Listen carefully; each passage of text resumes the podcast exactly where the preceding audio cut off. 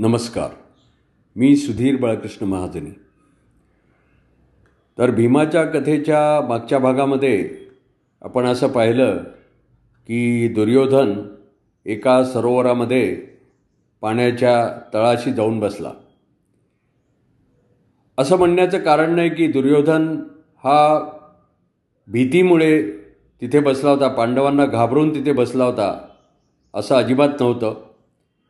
त्याच्या मनामध्ये दुःख संताप पांडवांच्या वरचा प्रतिशोध घ्यायची भावना ह्या सगळ्या गोष्टी एकवटलेल्या होत्या आणि तशा अवस्थेमध्ये तो सरोवरामध्ये पाण्याच्या तळाशी सरोवराच्या तळाशी जाऊन बसला होता. इकडे पांडव शोध घेत होते की दुर्योधन कुठे आहे?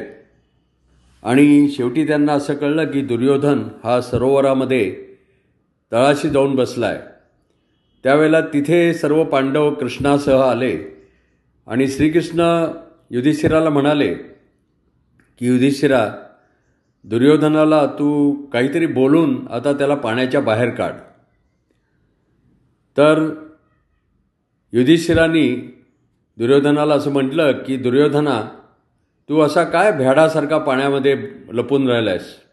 तू बाहेर ये आणि आम्ही पाची पांडव या ठिकाणी आहोत. आमच्यापैकी कुठल्याही पांडवाशी तू कुठल्याही शस्त्रांनी युद्ध करू शकतोस. तर हे ऐकल्यानंतर दुर्योधन त्वरित पाण्याच्या बाहेर आला आणि तो म्हणाला की माझ्याशी युद्ध करायला केवळ भीम योग्य आहे आणि भीमाशी मी गदायुद्ध खेळेन. आणि मग त्याप्रमाणे भीम आणि दुर्योधन यांचं गदायुद्ध सुरू झालं. गदा एकमेकावर आपटायला लागल्या एकमेकाची शरीरं एकमेकावर आपटायला लागली आणि प्रहार सुरू झाले. तर असं व्हायचं की भीमानी दुर्योधनावर गदा मारली तरी दुर्योधनाच्या शरीरावर काहीच परिणाम व्हायचा नाही. तो उलटं मोठ्यांदी हसायचा आणि दुर्योधनाने गदा भीमाच्या शरीरावर मारली तर भीमाला मात्र त्याच्यापासून लागायचं. दुखापत व्हायची साहजिकच. तर भीमाला काही हे कळत नव्हतं की असं का होतं आहे त्याला काहीच माहिती नव्हतं.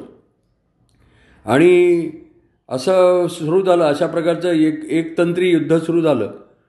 आणि श्रीकृष्णाने असं पाहिलं की आता जर समजा आपण मध्ये पडलो नाही तर भीमाचा पराभव व्हायचा. म्हणून मग श्रीकृष्णाने काय केलं? की त्याच्यासमोर भीम असा आलेला असताना युद्धा दुर्योधनाशी चाललं होतं. आणि कृष्णाच्या समोर असा भीम त्याला दिसला. त्यावेळेला कृष्णाने आपली मांडी थोपटली आणि म्हणाला भीमा तुझ्या प्रतिज्ञेची आठवण कर. तुझी प्रतिज्ञा लक्षात आहे ना? तुझी प्रतिज्ञा तुझ्या लक्षात आहे ना? असं करून दोन तीनदा भीमाचं लक्ष वेधलं आणि भीमाच्या लक्षात आलं की काय करायला पाहिजे.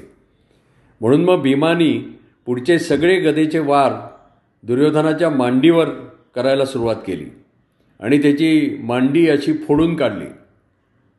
आणि त्यावेळेला त्या ठिकाणी बलराम दादा नंतर आले आणि त्यांनी असं पाहिलं की भीम गदेच्या युद्धाच्या नियमांच्या विरुद्ध खेळतोय. गदेच्या नियमाप्रमाणे असा मांडीवर प्रहार करता येत नाही. त्यामुळे ते एकदम ओरडून म्हणाले भीमा हे काय करतोयस?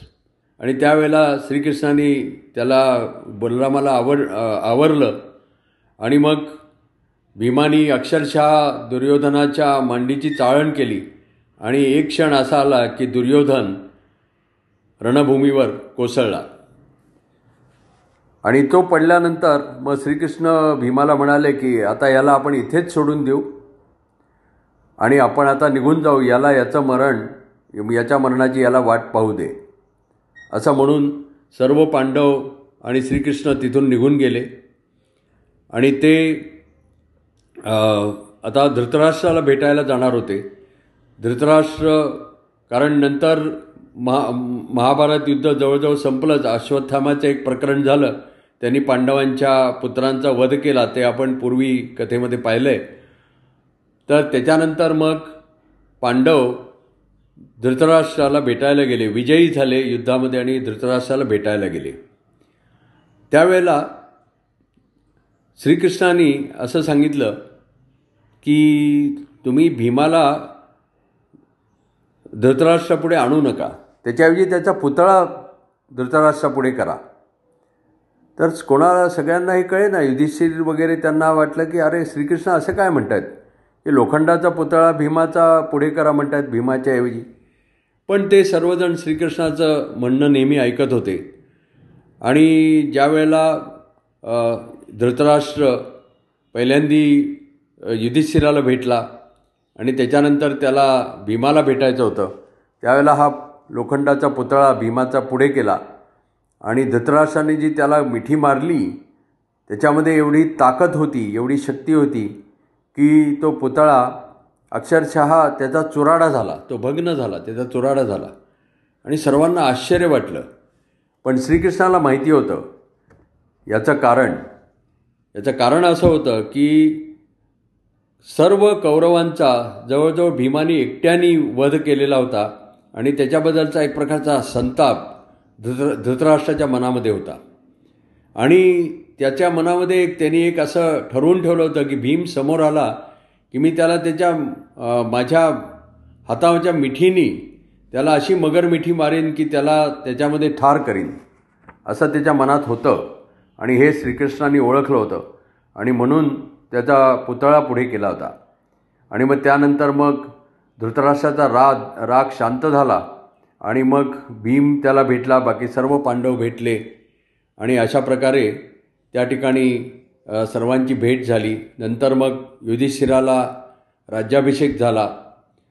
युधिष्ठिराचं शासन सुरू झालं. आता भीमाचं असं होतं की पहिल्यापासून भीम हा सर्व पांडवांना एक प्रकारचं मार्गदर्शन करत असे.